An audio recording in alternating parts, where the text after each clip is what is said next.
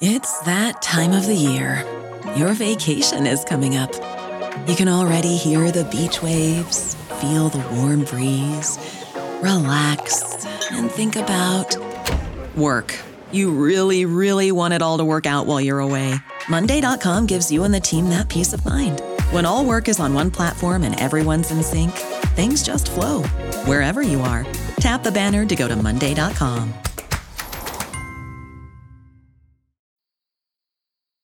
Colman, Nelson Eddy.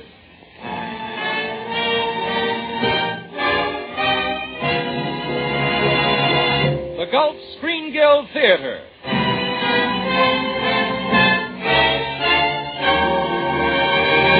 Your host, the director of the Star's own theater, Roger Pryor.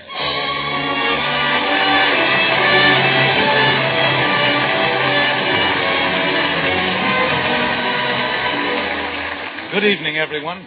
Your neighborhood good Gulf dealer and the Gulf Oil Companies welcome you to the Gulf Screen Guild Theater. And we hope your entire family and all your friends are listening. Because tonight, the Gulf Theater brings you Nelson Eddy and Ronald Colman in a special Christmas broadcast. Christmas has always been rich in legend and story. And this evening, we bring you one of the most beautiful Christmas legends of all time. It was given to literature by Anatole France. Its name, The Juggler of Notre Dame. You know, folks, tonight is the 400th consecutive Sunday evening on which the Gulf Oil Companies have presented a program of entertainment for your enjoyment. Starting with America's beloved Will Rogers, the makers of Gulf No Nox gasoline and Gulf Pride motor oil have brought you a most unusual series of famous stars. We are proud of this record. It's one of the longest in the history of radio broadcasting. And we're proud that in presenting our present program, the Gulf Screen Guild Theater, we're able not only to bring you more grand radio entertainment, but also to help in the fine work of the Motion Picture Relief Fund. The money Gulf pays for the famous talent on these programs is used to help those members of the picture industry who can no longer care for themselves, to build a home for the many who would otherwise be homeless. That's why we here in Hollywood consider the Gulf Theater the star's own theater, and why all the stars are so glad to appear on these programs.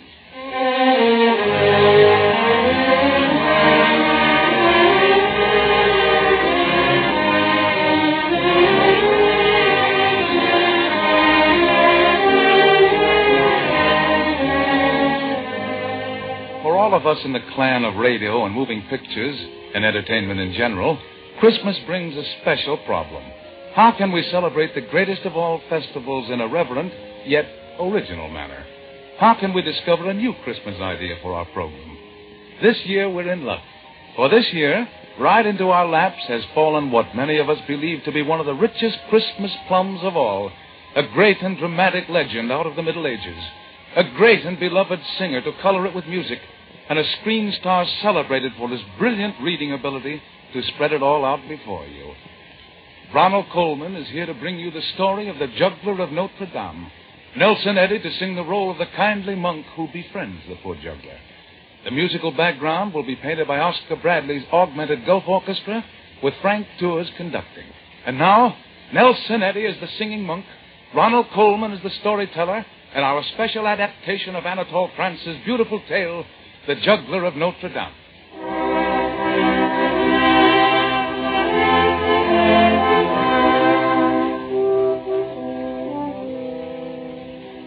Days when the world was young, there lived in France a man of no importance. Everyone said he was a man of no importance, and he firmly believed this himself. For he was just a poor traveling juggler who could not read or write, who went about from town to town following the little country fairs and performing his tricks for a few pennies a day. His name was Barnaby. When the weather was beautiful and people were strolling about the streets, this juggler would find a clear space in the village square, spread a strip of old carpet out on the cobblestones, and on it he would perform his tricks for children and grown-ups alike. Now Barnaby, although he knew he was a man of no importance, was an amazing juggler. First, he would only balance a tin plate on the tip of his nose. Then, when the crowd had collected, he would stand on his hands and juggle six golden balls in the air at the same time, catching them with his feet. And sometimes, when he would juggle, juggle 12 sharp knives in the air, the villagers would be so delighted that a rain of pennies would fall on his strip of carpet.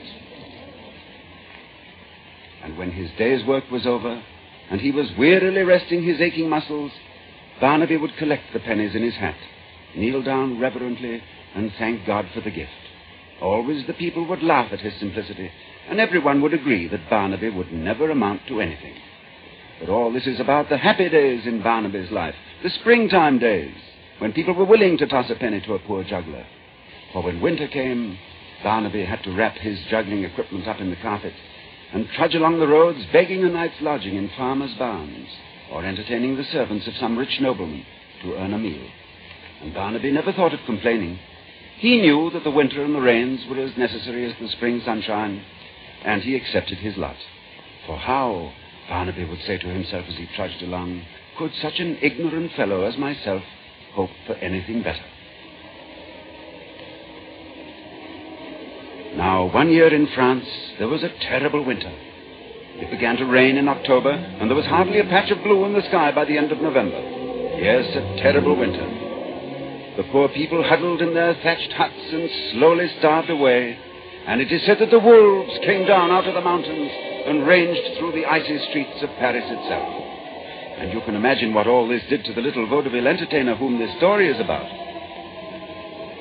On an evening in early December, at the end of a dreary wet day, poor Barnaby trudged along a winding country road, sad and bent, carrying under his arm the golden balls and knives wrapped up in his old carpet. Then, as he slopped along in the mud, a faint sound came to Barnaby's ears, over the rain and the wind.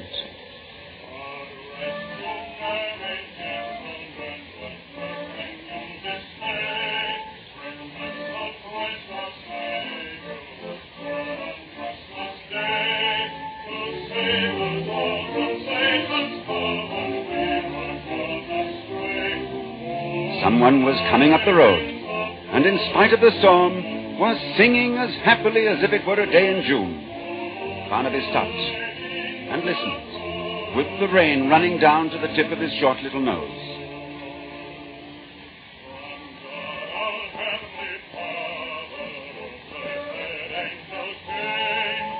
And then, through the mists, Barnaby saw a strange sight. Coming slowly around a bend in the road was a fat white mule. And on the mule's back, with his legs sticking almost straight out on each side, was a young monk. Now and then the young monk would bang the mule's side with his heel, and then go on singing into the storm with all his might. Barnaby waited, and then, as the mule came alongside of him, he ran along in the mud while the young monk sang on as cheerfully as a lark. Now,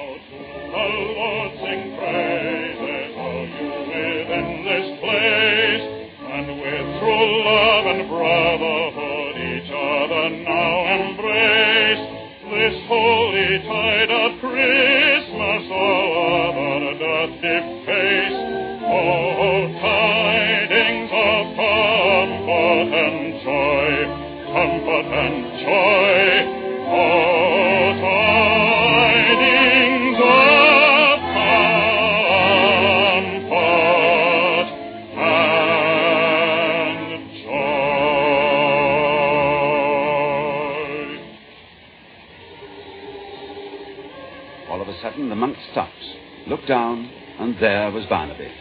hopping along near the mule's tail, staring at him. The monk smiled at him and called, It's going to be a cold night, brother juggler. And Barnaby said, his teeth chattering, "Ye- ye- Yes, indeed, sir, v- v- very cold indeed. Well, shouted the monk, how would you like to spend the night at the monastery? Oh, said Barnaby, if I could only earn my lodging. But would they let an ignorant fellow like myself enter such a holy place? The monk laughed. Ignorant? Hop on behind me, on the mule, friend. And the three of us, you and the mule and I, will soon be warm as toast. For are we not all ignorant compared to God?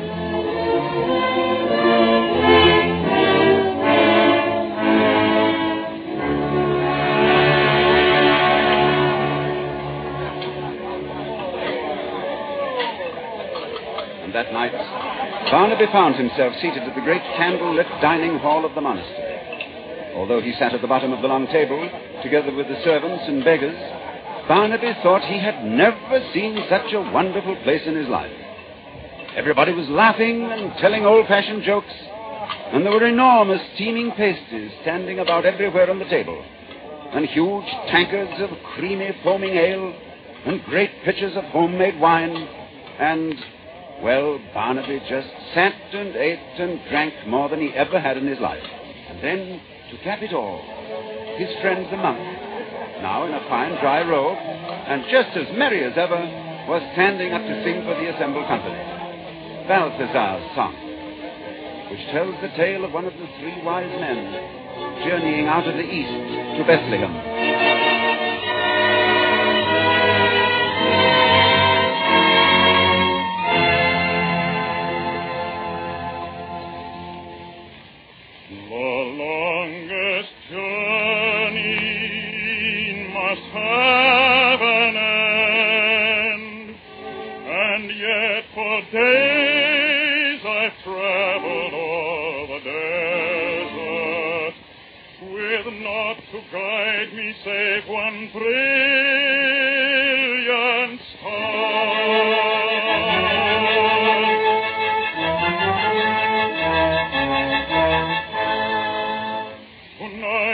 Has not risen.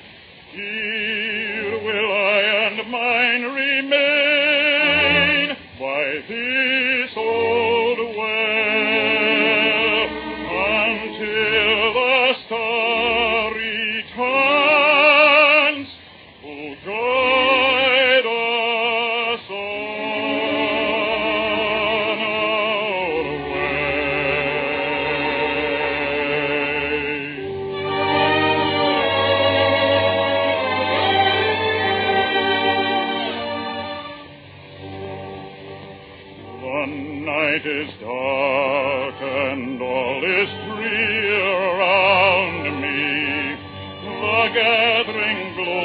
doth my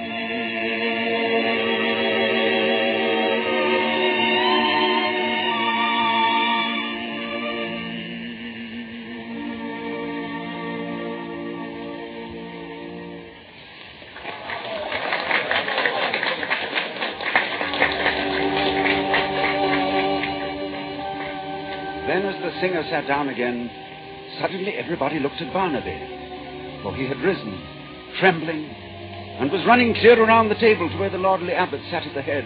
And there Barnaby sank to his knees. Father, grant my prayer.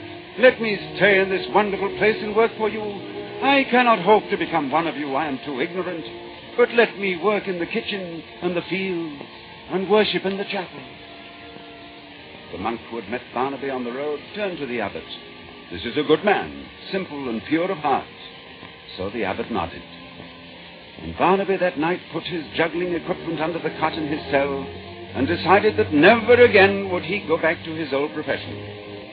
And in the days that followed, everyone smiled at the eager way he scrubbed the floors and labored through the buildings, and everyone smiled at his simplicity. As for Barnaby, his face beamed with happiness from morning until night. Until two weeks before Christmas, then Barnaby's joy suddenly turned to misery. For around him, he saw every man preparing a wonderful gift to place in the chapel on Christmas. The leader of the monks had written a scholarly book in Latin, which he was going to dedicate to God on Christmas Day. Then there was Brother Maurice, who had the art of illuminating copies of the Bible. With gold and silver and rare enamels, he would place exquisite miniature paintings on the corner of each page. And Brother Marbode was completing a marvelous statue of Christ. This fine artist spent all his days in carving images in stone, so that his beard, his eyebrows, and hair were always white with stone dust. And this Christmas, he was completing one of his most inspiring works. Then there was Brother Ambrose, who wrote music, and who had completed scoring a great mass to be played on the organ during Christmas services. And Brother Joseph, who had trained the choir for weeks in an arrangement of chorales. All around, those educated, trained artists followed their work, each one of them readying a beautiful gift to dedicate to God on Christmas Day. But what about Barnaby? He could do nothing. I am but a rough man, unskilled in the arts, and I can write no book, offer no painting or statue or poem. Alas, I have no talent. I have no gift worthy of the day. So Barnaby sank deep into sadness and despair. At nights he could no longer sleep, but tossed on his mattress and stared at the ceiling overhead. At last, Christmas Day came, and the chapel was resplendent with the gifts of the brothers. The giant organ rang with the new music, the choir sang the chorales, and the candles glittered around the great new statue. But Barnaby wasn't there. He was in his tiny cubicle, praying forgiveness for having no gift to offer. You know how to book flights and hotels. All you're missing is a tool to plan the travel experiences you'll have once you arrive. That's why you need Viator. Book guided tours, activities, excursions, and more in one place to make your trip truly unforgettable. Viator has over 300,000 travel experiences to choose from. Everything from simple tours to extreme adventures and all the niche, interesting stuff in between. So you can plan something that everyone you're traveling with will enjoy. Real traveler reviews give the inside scoop from people who've already been on the experiences you're considering. So you can plan with confidence. Free cancellation helps you plan for the unexpected, and 24 7 customer support means you can travel worry free. Download the Viator app now and use code Viator10 for 10% off your first booking in the app. Find travel experiences for you. Do more with Viator. Then a strange thing happened. On the evening of Christmas Day, when the chapel should have been deserted, one of the monks came running, white faced and panting with exertion, into the private office of the abbot. He threw open the door without knocking, seized the abbot by the arms. Father, a frightful thing is happening. The most terrible sacrilege ever to take place is going on right in our own chapel. Come. Together, the two portly men ran down the corridors, burst through a door, and came out on the balcony at the rear of the chapel. The monk pointed down toward the altar. The abbot looked, turned ashen in color. He is mad. For down below, in front of the altar, was Barnaby. He had spread out his strip of carpet, and kneeling reverently upon it, was actually juggling in the air twelve golden balls. He was giving his old performance, and giving it beautifully. His bright knives, the shining balls, the tin plate balanced on the tip of his nose, and on his face was a look of adoration and joy. We must seize him at once, cried the abbot, and turned for the door. But at that moment, a light filled the church, a brilliant beam of light coming directly from the altar, and both the monks sank to their knees. For as Barnaby knelt exhausted on his carpet, they saw the statue of the Virgin Mary move. She came down from her pedestal, and coming to where Barnaby knelt, she took the blue hem of her robe and touched it to his forehead, gently drying the perspiration that glistened there. Then the light dimmed, and up in the choir balcony the monks were joined by the brother who had befriended Barnaby. His eyes were moist with joy as he perceived the miracle below. He turned and spoke to the abbot. God has accepted the only gift he had to make. And the abbot slowly nodded. Blessed are the simple in heart, for they shall see God.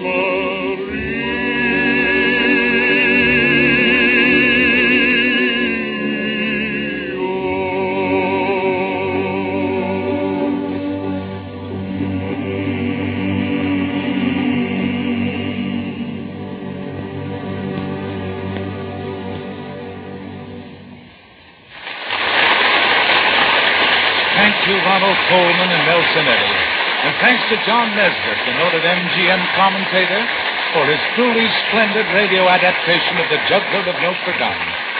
You know, folks, not far from your home, no matter where you live, there's a neighbor who wants to wish you a Merry Christmas. He's your good Gulf dealer. And since he can't go round and see every one of you personally during the next two days, I'll just have to speak for him. And for the thousands of good Gulf dealers from Maine to Texas. Almost everywhere you drive, you'll find helpful, friendly, good Gulf dealers. Independent merchants who are proud to offer you quality gasoline and motor oil under the sign of the Gulf Orange Disc. So for them, and especially for the good Gulf dealer around the corner from you, let me say Merry Christmas and a Happy New Year. And to convey that same wish to you in music, here is Nelson Eddy singing one of the most thrilling of all religious compositions, the Lord's Prayer. When Nelson sang it on our Gulf Christmas program last year, so many of your letters came in from all over the country that we decided to repeat the number. So again, this Christmas we present, as we have in the past and as we hope to do for many years in the future, Nelson Eddy, the choir and the orchestra, and the Lord's Prayer.